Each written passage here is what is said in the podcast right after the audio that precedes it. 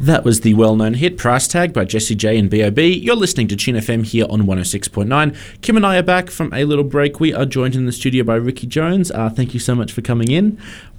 Um, we uh, so Ricky Jones is a lecturer at U N E in nursing shifts. Uh, she is in fact a U N E alumni, graduating with a Bachelor of Nursing in two thousand one, before spending ten years in the emergency department and theatres of rural hospitals and M P S facilities. So Ricky Jones is also the lecturer of H S N S one seventy, Frameworks for Nursing Practice. Uh, again, we can't say it enough. Thank you so much for coming in. No problems. Thanks for having me. Oh, it's our pleasure. So the first question we're going to ask, obviously for students that are, you know, potentially studying this unit this trimester, first years maybe, who are a little bit nervous, apprehensive about what to expect, just to put their minds at ease a little bit, can you tell them um, what exactly this unit will be looking at and teaching them here at U N E?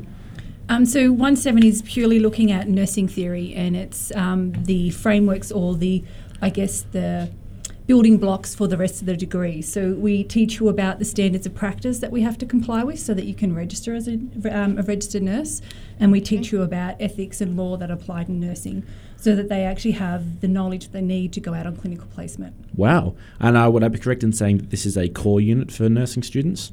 Yeah, definitely a core unit. Okay, I'm not entirely sure how the Bachelor of Nursing works, so I don't know how many cores and electives they get. So if they're, if they're all core units, I'm going to feel a bit stupid there. But um, anyways, um, fantastic. So it's a unit that I take uh, that I assume people would be generally doing fairly early on in a nursing degree? So it should be the unit you take in the first trimester. Okay, super. Okay. So it's definitely a uh, uh, introductory crash course to what's to come almost, and give them the fundamental skills that are required to, I guess, go ahead in a nursing degree and further units down the track. Yes. So I guess based on that, the first question has to be, is there anything, the uh, one thing that students can do in this particular unit to get a better grade? Um, so probably in this unit and across all the units that they study, I would say get a study planner. Mm. Um, look at all your units, put on your study planner exactly what mandatory tasks you have to complete, um, and also add in your assignments and when you need to start your assignments so you can actually submit them on time. Often it's um, rushed assignments that result in a poor grade, so I'd probably get a start, study planner. It's interesting. We've done uh, many of these interviews over the course of this week, and you are the first person to suggest a study planner. We've had yeah. various different suggestions, but a study planner has never come up, so that's an interesting little piece of advice for any student, but particularly students of nursing, um, as I can assume that would be a fairly full-on degree in terms of content load.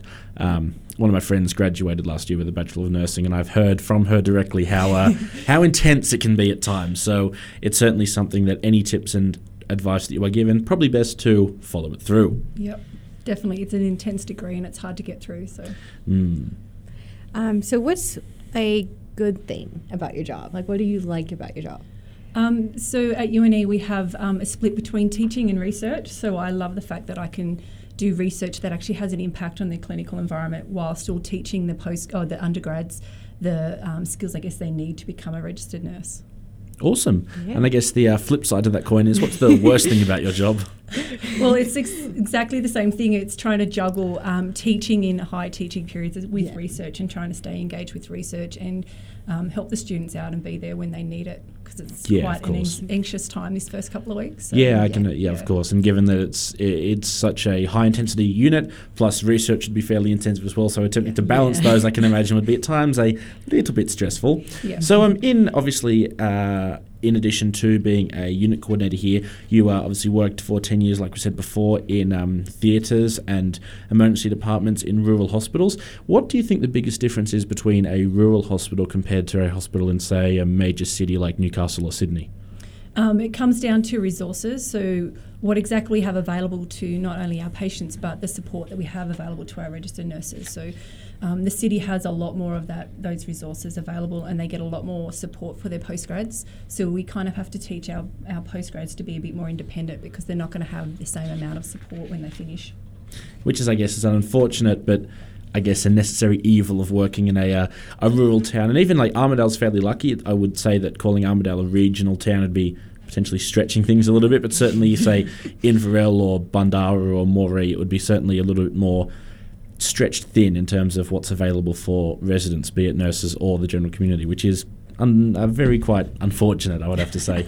Yes. Yeah. Yeah, but like I said, there's not really much that can be done about it. No, it's a location thing. yeah. Pretty much. So do you think, uh, obviously having worked in there for such a long time, do you think that it is a would be a beneficial thing for for nurses to do when they have graduated? Is it something that you found rewarding? Um, working in the rural setting. Yeah. Yeah. Um, it's definitely more rewarding rewarding because you get to do a lot more. So the skills you have are actually a lot more general, and you would do a lot more things in a rural setting that you get to do in um, an acute, uh, like a metropolitan setting where they mm. have specific skills for each ward. Yep. So you do get more generalised skills and you get to do way more in a rural setting as a nurse. Awesome. And again, that sort of highlights the difference between what is expected of people in the medical profession in a regional area as opposed to, I guess, when you'd have ten or more people to a few patients in a metropolitan city. Yep. Yeah. Uh, so what's one thing you wish you knew before starting out at university? Um, I probably have two comments for this. The first one is I remember a lot of um, the students that started with me back in two thousand, or oh, actually ninety-eight now, it's a long time ago, um, is that not everyone can actually be a nurse and don't have the skills to remain in the nursing profession. So um, I guess if at one point in time somebody had said to them, you know, it's okay not to be a nurse, not everyone's bound to be a nurse, um, then that would have helped them. Um, I guess the second thing would be um, um, nursing is a lifelong journey that opens lots of doors. So you don't become a nurse and you get stuck in an acute ward and do just one job. There are a multitude of jobs out there. Um, so I guess being told that and knowing that nursing is ever-changing and that you will always have different options and you'll always have a job for life is probably something that I'd like to have known back then. Awesome. And I guess while we're on that theme of obviously you, when you first became an undergraduate student yourself here at U N E, um, as one of our U N E alumni, um, is there anything that with the benefit of hindsight you realised you weren't entirely the best at as a first year student, like they maybe weren't very good at?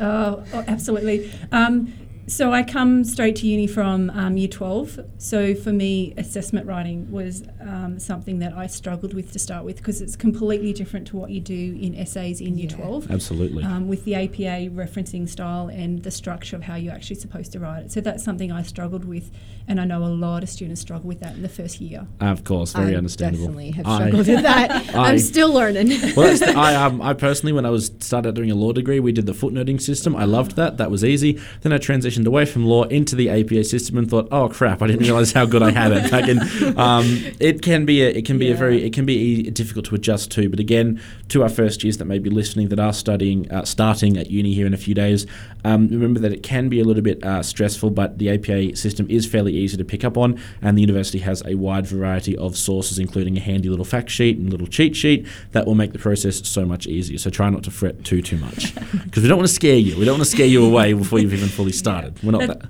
Yeah, you won't fail from getting A P A style wrong either. either. So um, don't stress too much about it. We'll try. Yeah, that would be a, that'd be a good takeaway for everybody. Um, is there something you're passionate about at the moment, whether it's your own research or something in general? Um, always will be passionate about my research because it makes um, change in clinical environments and it makes it better for both patients and patient safety as well as nursing staff. So research will, I'll always be passionate about, but also improving the culture in nursing. So trying to build um, a system where we support each other rather than eat our young, which is something that nursing is known for. Wow. No, nursing, not nurses. We probably yeah. should, we should, yeah. we should specify that. But that's uh, that's not part of the uh, clinical course placement. At least we hope not, not for the time being, anyway. Um, so, give so just I guess building off of that. Um, is there anything that you are listening to at the moment? Not necessarily music, but are you listening to any audiobooks or podcasts that catch your ear at the present time? Um.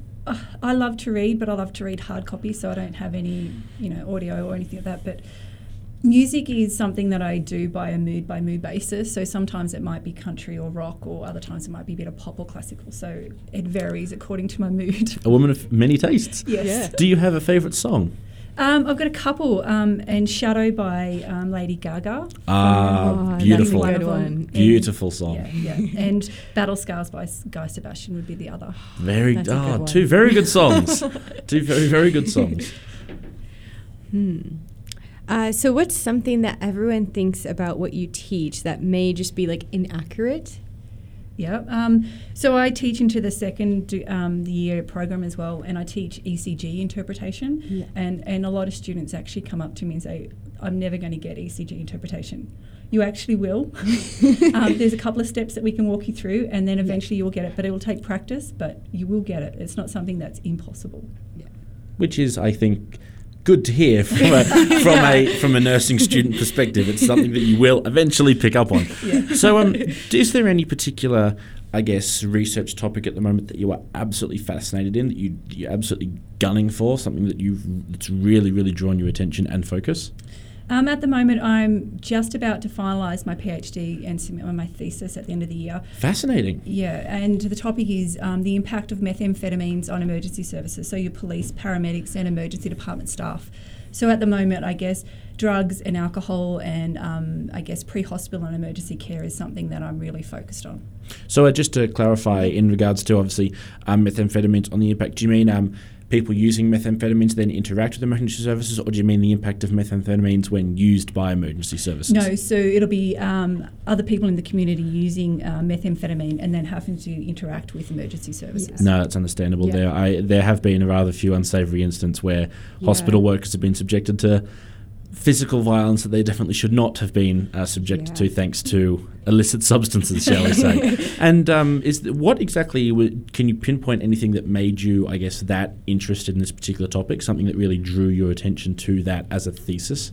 Um, so somebody actually came up to me about the topic, um, and it kind of resonated with me because I grew up in a small town and there was actually a lot of ice addiction at the time. So I'd seen it growing up, not quite fully understanding it, and then once they said the topic, I'm like, yeah, this is something I really want to know more about. Awesome. It's not. It's it's always interesting when a topic of research obviously has a little thing that sparks you. Yeah. And yeah, I guess another little takeaway message for yeah. our first year students would be, don't do drugs. Let's just put that out there straight away. Um, don't get involved in that kind of stuff.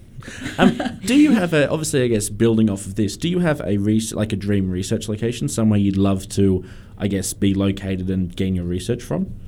Um, I love to, I'd love to travel, so Europe would be nice, but at the moment um, in New Orleans they're trialling a new approach to um, to drugs and how they manage drugs in the pre-hospital setting, so going there and actually seeing how they do that and seeing what works and what doesn't work, and if it's transferable to the Australian system, would be really good. Can you tell us a little bit more about that, like what the yeah. new approach is compared to, I guess, what we're used to? Um, what we're used to, I guess, is if the police attend um, a situation and there's drugs involved, or somebody who's under the influence of drugs, um, then they then have to ring the hospital, uh, the, the ambulance, sorry, and then transport them to hospital. But the approach that America is starting to use, and it is starting to come into Australia, is that we actually have a mental health team in with the paramedics and the police, so they all go out together. So they kind of do a, a like a a better approach to what the patient needs, rather than just a law enforcement approach and mm. um, present to E D approach. I think that, and that's that's really quite interesting, considering um, a lot of Scandinavian countries have started to treat um, addiction and obviously issues with drugs as a, a health issue rather than a criminal issue. And it a lot yeah. of the a lot, when you change the attitude around to something like that, um, those countries tend to notice a significant drop in uh, crime, uh, drug-related crime. So it's there is certainly an interesting correlation between the two, and I'm actually I'm glad to hear that New Orleans is trying something like that. I think it I think it could well be beneficial. So it's yeah. I guess a little bit uplifting to hear something new being trialled. Definitely is, and and harm reduction is something that we've been trying to do since at least the nineteen eighties. Mm. And harm reduction is actually looking at the patient and see what kind of what we can do to actually reduce the harm from drug use, rather than treating them as criminals and locking them away. It's certainly something that I guess could be done a little better in this country, shall we say. Yeah. So I guess um, moving into a few little more lighthearted questions, just to give our listeners and first-year students a little bit of a glimpse as to who you are behind the academic uh, curtain. Is there anything that you nerd out on?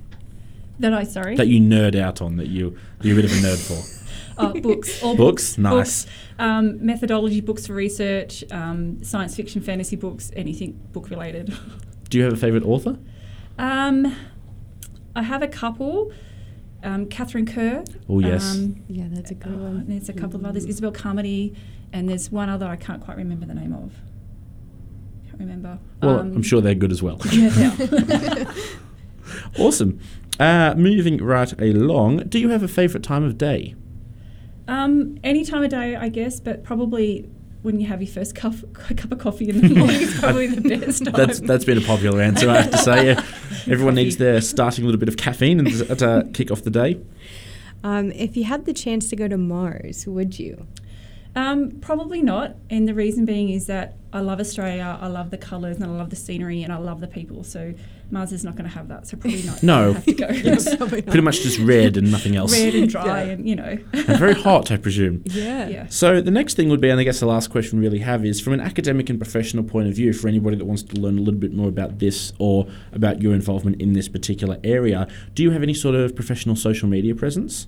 Um, so I'm on Twitter at the moment, um, which is open to most people to follow, so... Super.